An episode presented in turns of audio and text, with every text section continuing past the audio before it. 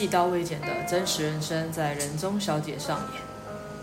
我最近都走一个知性的声音。嗯，这个笑声我没办法接受。什么笑声都不能接受，一下说很笨，一下说不能接受。蚊子要来收听我们节目，他想要录一点声音，那个被揍的声音。搞不好会在里面发出声音，跟你讲话。天，我杀了他，这么强，你杀神了？哦，没，怎么办？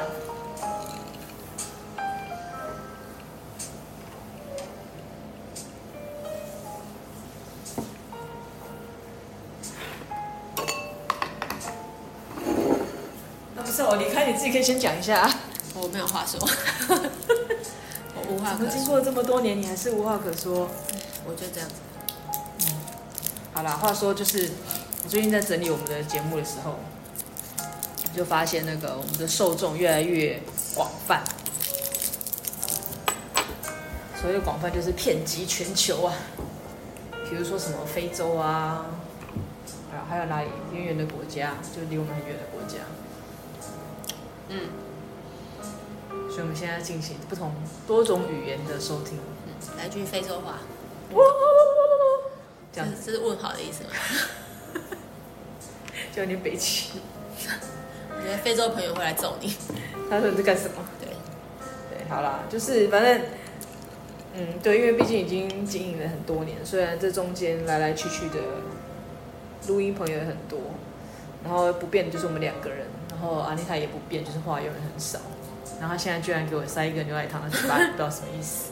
我这样也可以讲话啊。是是是，对。好啦，就是已经算是以农历农历年来说，你吃牛奶糖是年底嘛？然后反正就是一个年底年初的概念。所以你觉得，因为最近还是有很多来店里的朋友会讨论这个要不要换工作啊？年终有多少啊？对啊，现在是讨论换工作的时机啊。因为等你等那个领到年终的那一刻就可以准备了。对啊，但是你要看那个工作要不要等你啊？对，而且卡在这种时机点就很有点奶油。那你就先领完啊，然后因为有的不想等你啊。不用啊，你不用，你领完再休息一阵子再去找工作。对啊，过完年再去找工作啊。那有的人会那个人家心慌慌。没有工作会心慌慌，那就没办法。那你过完年先不要离职啊，你只是先领年终，你就过完年找到工作再离职。哦，好了，这样好像也对了。对，反正就是因为最近很多人会来聊天的时候，总是会聊一下年终啊，然后要不要换工作这一类的呃话题。嗯。所以你是属于那种先找到下一份工作再再换工作的人吗？还是就是？我不爽，我就不做了，再见。我是凭感觉的，就是基本上我应该还是会希望可以撑到零点钟再走，但是如果就是这中间发生我完全没有办法接受的事情，我就会立马走人。哦，譬如说什么叫做没有办法接受的事？譬如说，就是你的工作明明就是排班制的，嗯，然后。你就跟你的同事都已经瞧好，你就是要出国。那但是你时间都瞧好了，其他人也就是他们这一段时间没有事情，大家也都如果他要排班，都会愿意来上班。那上面有的主管呢，就会说不行哦，不能休那么多天哦。但是我是休几天。我们以前就是自己有自知之明，就是服务业，我也不可能休太多天，你又不可能真的是去很远的地方，你要么去韩国，要么去日本。哦，都是东就可能四五天，嗯，然后他就是因为他觉得不爽，因为他不能休，所以他就让下面两个休，不能休。对，即使你已经都瞧好了，他就是硬就是不给，但是他表面上会跟你说，可以啊，可以啊，你可以休啊，然后在在背后就反正就会去跟一些人跟他讲说，你不要帮他上班，这样。哦，所以这样会加速你想要离职的。我觉得立马离职啊，因为你就是要去玩。不是不是因为去玩了，我只是觉得，就是你怎么可以这样子？就是大家说好的规则呢？我又没有，我又没有偏离规则。哦，那规则是人定的，所以他说了算。就可以随便改来改去，就是很多人是这样，没错啦。哦，那我就觉得，那这个那这个公司没有未来啊，就要走了，不是吗？嗯，你如果规则可以随着你的心情改变，那我就觉得公司可能他原本要该给你什么，他也会随他心情改变就没给了。好像也是哦。对啊，那你这样有没有一个准则可以依据？现在社会就是没有准则啊，以以变应不万，是吗？有一句话叫什么？我把自己陷入死胡同了，我不知道，想不出那句话。就是你不懂，我不懂，你不懂，我不懂。对，差不多这个意思啦。我现在觉得，就是应征可能也有一些很大的问题。所以现在就卡在一个叫做什么“青黄不接”的概念。你是说应征的人，还是我觉得都是人，就是呃，面试官跟应征者，我觉得都普遍的。先讲面试官好了，如果你的资历或资格不够，其实你很难去面试别人。但现在很多哎、欸，因为现在就是，所以我说青黄不接啊，就是一个很尴尬的一个。可能很多行业突然之间，呃，开了太多新的，对，然后突然很多人就莫名其妙就升职，对，还没有那么扎实的人，他突然可能变成主管了，对，他就要去面试别人，可是他不会、啊，他们不知道讲什么，没错、啊，你有没有遇过什么奇妙的经验？我本人嘛，或是听说也听说，来来听别人说，因为你本人可能已经很久以前，可能二十年前。对，其实其实后其实后面的工作大部分都是人家介绍的，就不太需要面试。就是面试就是一个形式啊，还是必须要面试，就是聊聊天谈一下什么。大部分、哦、对，好像是，要么就是这个主管去了以后把你拉过去。嗯，对啊，所以也没有，也后来也都没有太多太正式的面试。那有什么特别的经验可以跟大家分享吗？就是可以让这个在收听我们节目的朋友，如果他刚好面临这个要想要转职，或者是才刚要进入这个社会的人，就是上次听到一个很觉得觉得觉得有点莫名其妙，就是不可思议的事情。嗯，就是那个那个朋友呢，他就说，他也他去面试的当天，他就已经收到。那个公司寄给他的就是报道通知书。面试当天吗？对，面试几个小时结束之后，他就收到那个确认书，就是跟他讲说，呃，比如说他是礼拜四或礼拜五去面试，他就跟他讲说下礼拜一就去报道，然后上面又写很清楚，礼拜一找谁报道啊，几点啊，然后。呃，这中呃，在报道之前，你要先把什么资料给我们啊？什么什么什么的，然后还说什么两个礼拜内要去体检检查什么什么什么，就是整个、啊、就是很完整的确认书了。可可是通常不是就是要要准备东西很多哎。对啊，但是他可能就跟他讲说，可能我觉得他们在发的时候，应该就是照那个制式的公文去发，嗯、但是他没有考虑到你的情况是什么，就是人家有没有时间去做这些东西。对，因为如果你去上班了，你就是正常星期一到星期五的班，你要怎么去做体检？请假去，请假去嘛。然后新人就请假，就马上被拿列入黑名单。啊。就是他可能，我觉得他可能也没有，应该也不会硬性规定说你一定要在两个礼拜以内交，但他就是，就是他平常发什么就发什么，就是直接，我觉得是自动自动发送，就是他们的脑袋里面不会去。思考说，哎，这个人可能比较特别，还是比较快的，所以我可能那个时间要改一下，或者是怎么样。嗯，就他就是我给这个新人，我给他什么，嗯、我就一二三四五全部发出去，嗯、所以没有再看里面的内容。嗯，然后反正就是他就就是收到了嘛，然后收到以后六日不就放假了嘛？哦，对啊。然后礼拜一还要去报道嘛？嗯，然后他去报道，在礼拜天的晚上，他就收到了那家公司寄给他的 email。跟他讲说报道啊，不是刚刚说确认书没有，他的寄一封跟他讲说，就是报道先暂缓，然后就说，因为我们把你的资料送上去，上面的长官有一些疑疑虑，那需要再跟你确认一下。那就是他就叫他有空的时候打给他，但他收到这封 email 的时候已经是晚上了，请问是要打给谁？哦，对，就公司可能已经没有人了，或是怎么样？不是六日吗？对啊，对方不用休假。对，很奇，不是应该正常来说应该是要应该是休假的，不知道。然后反正后来好荒谬。对，后来他就那个人就觉得很奇怪，你都已经你那么急着，其实你可以不用那么急寄这个通知书给我，因为没有人在面试的当天就做这件事情。可能对方太优秀了。那那你后面再说啊，你先不要。那如果如果是我，我就会对这家公司打个问号。就是你在你怎么会是你的资料还没有送上去给你主管确上面的主管确认，你就发通知给这个人呢？所以你自己可以决定要不要用这个人。那为什么现在又要有主管出现又说不行？这样不是很怪吗？真是蛮尴尬的。对，以前以前我们的不是都是我们看面试的人看完。然后会给什么主管，然后主管可能在会在网上送经理或是什么的，大家都 OK 了之后，有一个可以最后可以做主的人确定啊，对啊，然后你才会发确认书给这个人嘛。嗯，对啊，所以就觉得现在的流程怎么那么奇怪，就是很不可思议啊，在我们以前是不会发生的，以前可能只是不会收到通知书，你就是他你没有上嘛，嗯，那现在很怪啊，就是很快就收到，然后但是叫你晚点来。可是我第一次听到收到确认书还叫人家缓缓的。对啊，我也没听过这种，是不是很不可思议？还是面试的人自以为自己可以做主，然后他就确认了叫人家报道，然后主管知道的时候也不听他，就干脆叫他不要来。那这样就更好笑了，这样你就会觉得，那这个公司就更奇怪啦，就是自己做自己的。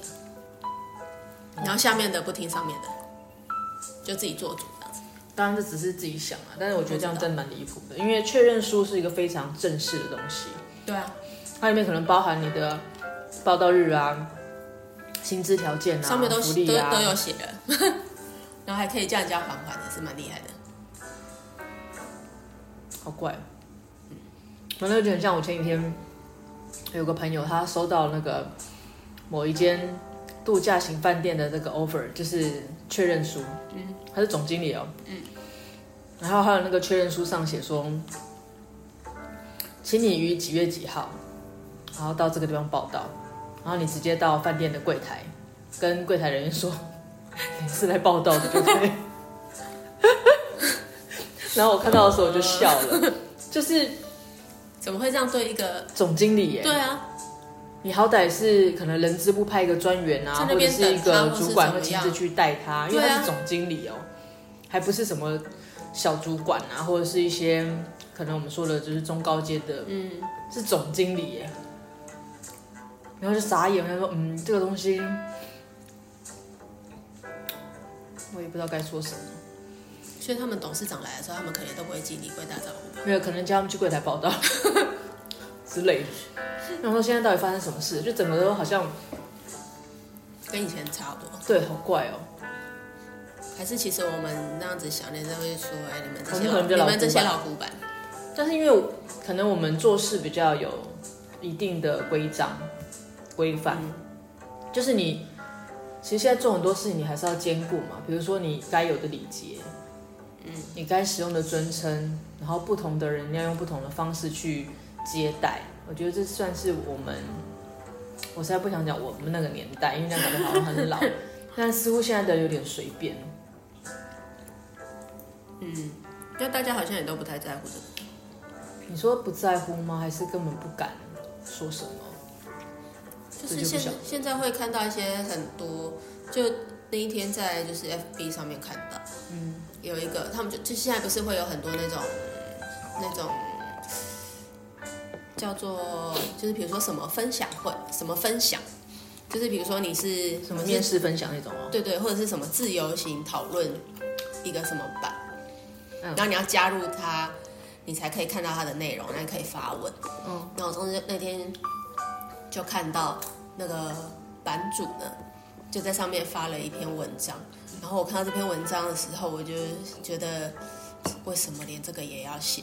他写的内容是班主自己写的，对他写的，他写说，他说请大家要发问的时候，嗯、是否能前面加个请，后面加个谢谢，而不是好像是那个跟 AI 讲话一样，我要去日本，给我行程，这样，嗯，他说难道不能加个请或是加个谢谢会浪费你更很多时间吗？那他就说，而且你这样子就来跟人家。这种态度就要跟人家要行程，人家为什么要浪费时间去把行程贴给你？嗯，然后就觉得啊，这个还要写出来哦。以前我们不是都会就觉得这很正常，就是你在问人家事情，不是都会先说请问什么什么什么，嗯，然后后面就问完以后你会说谢谢，就你就觉得这是很理所当然。但现在殊不知还要人家版主把这些规则写出来，好尴尬。对，但是我已经不止看到这个人写了，已经好好多个。好多个版，我觉得这种东西就像我们刚刚讲，就是我们觉得真的很理所当然，就最基本的礼仪。可是现在人不去管。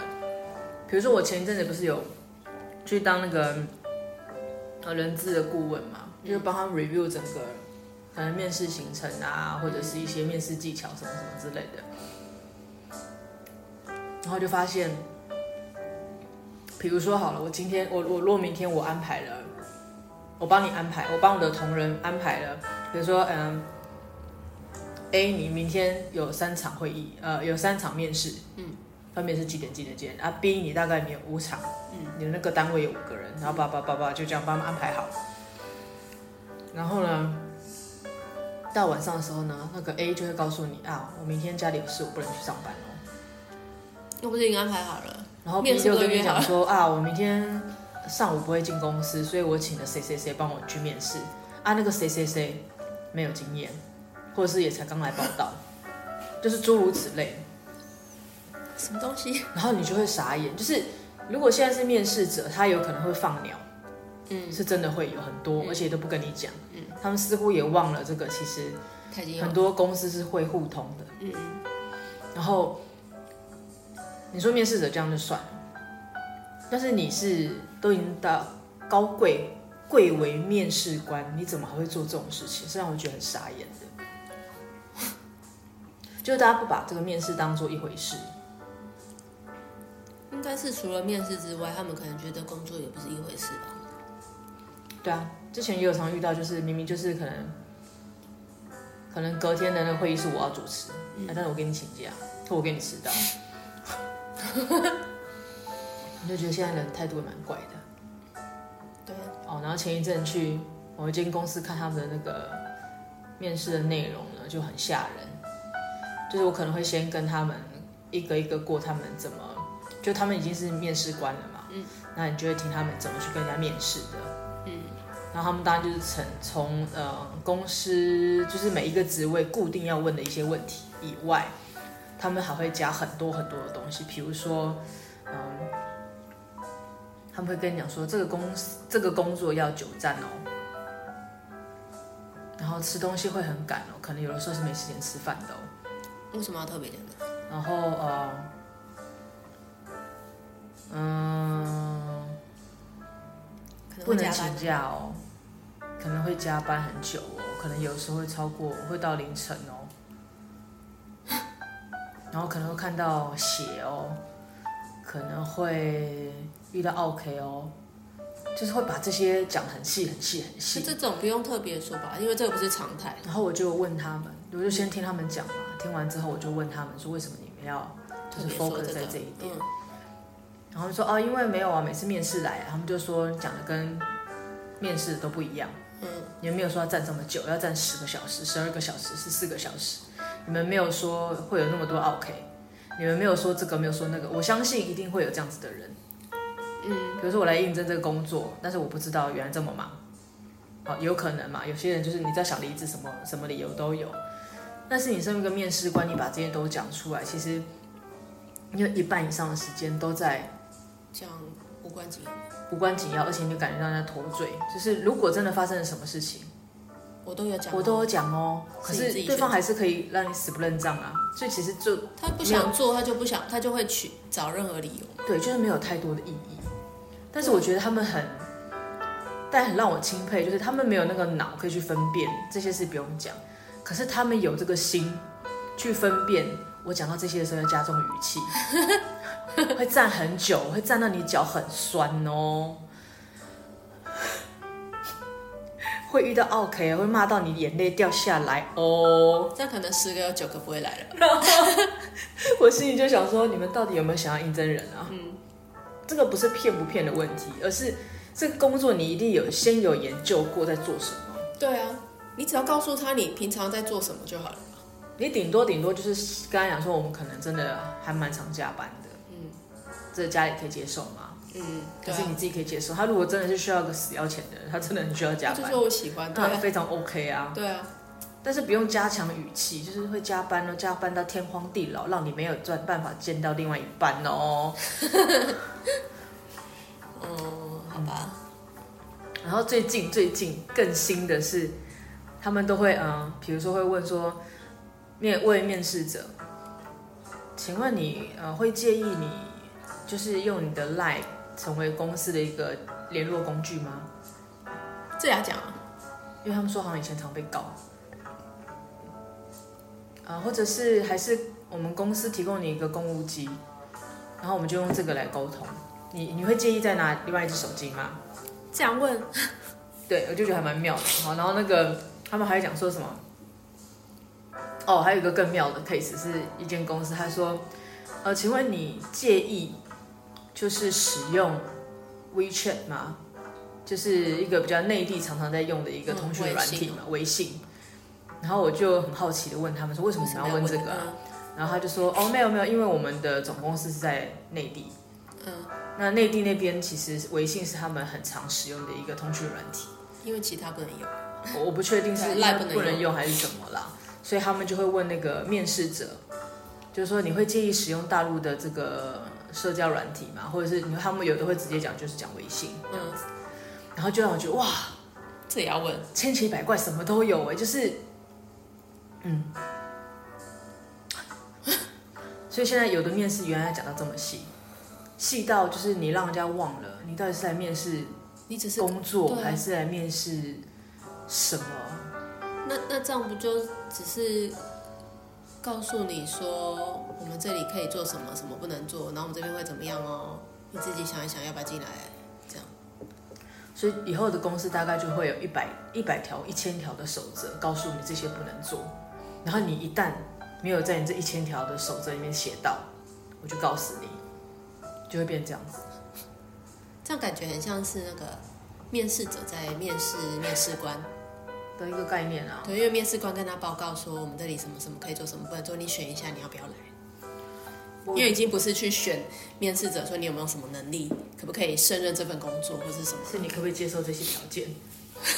对，对你 很奇怪哎，我不太懂哎，我觉得现在社会变好怪哦，是因为自己当老板了嘛，所以觉得这些好鸟哦，就是是啊，可是我们以前从来没有没有讲过，我们就我们就不能讲我们以前啊。